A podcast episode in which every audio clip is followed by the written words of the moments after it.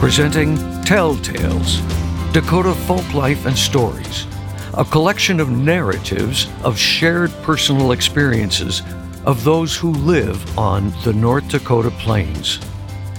In this episode, we hear from citizens of the Standing Rock Nation who share insights on Lakota music and culture as part of the Densmore Repatriation Project, an effort to return recordings of stories and songs made by Frances Densmore in the Dakotas in nineteen eleven. Frances Densmore was born in Red Wing, Minnesota in eighteen sixty-seven. During her long career as an ethnomusicologist, Densmore traveled all over the United States, recording thousands of Native American songs and stories. She later donated this collection to the Library of Congress. In nineteen eleven, Densmore made her first trip to the Dakotas. The late Kevin Locke talks about finding these recordings. I was uh, I was going to school in, in uh, Vermilion, U S D, and uh, I was just looking through some of the uh, at the library there at the uh, at the uh, U S D library. I looked at I was looking in that section. They've got quite a, lo- a large section of um, uh, research material for uh, American Indian Studies. So I was looking through there, and they. I think they have a complete collection of the uh, from the uh, Bureau of American Ethnology. And I was looking there, and I saw like the thickest one there was the one uh, Teton Sioux Music. But I, you know, I looked at, I looked at, I think I looked at quite a few of them, just looked them over.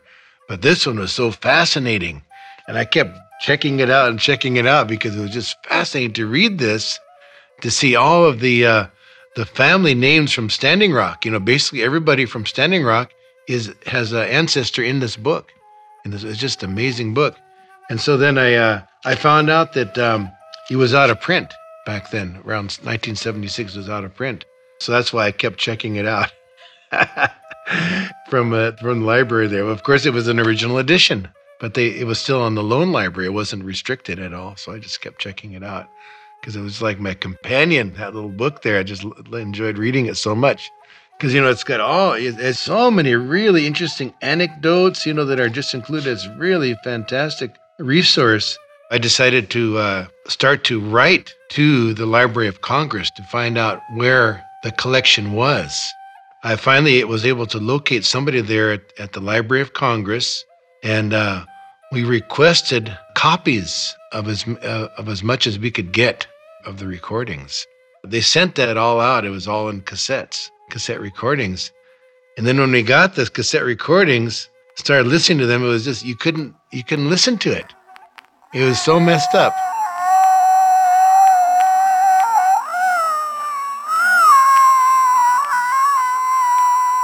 Locke then took the tapes to a friend, David Swenson, who was a recording engineer, and asked for his assistance in restoring the sound.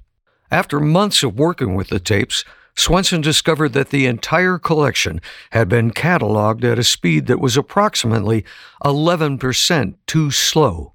Corrections were made, and a fresh copy was given to Locke, who then shared it with his friend Virgil Taken Alive.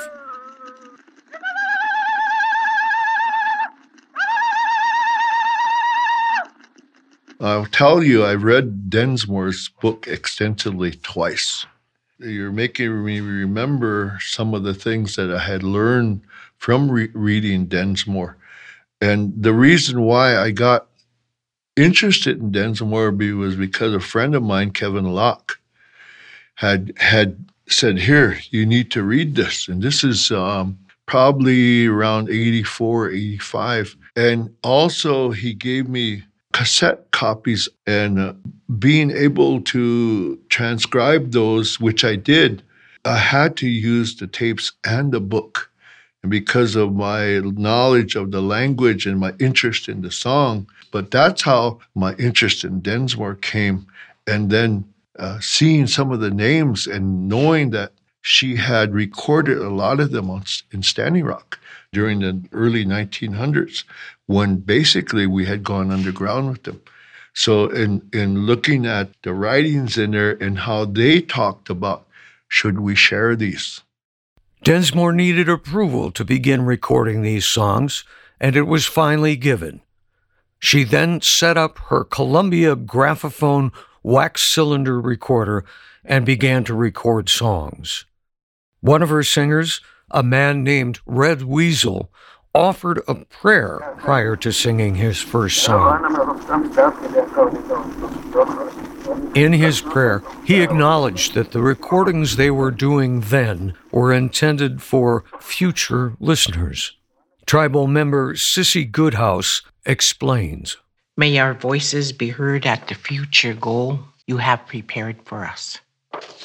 He's looking at the future generations. You know, in our prayers, we pray for those yet to come. And this is what he was doing. Because we came to a time when our buffalo was taken, when our ways of life were changing.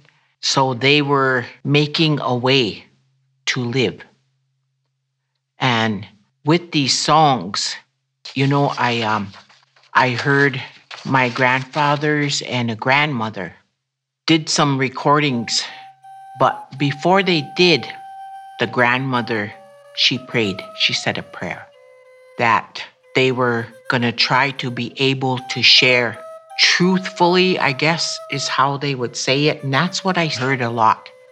So they could tell it in a way that we understand and that our, our younger people would be able to understand.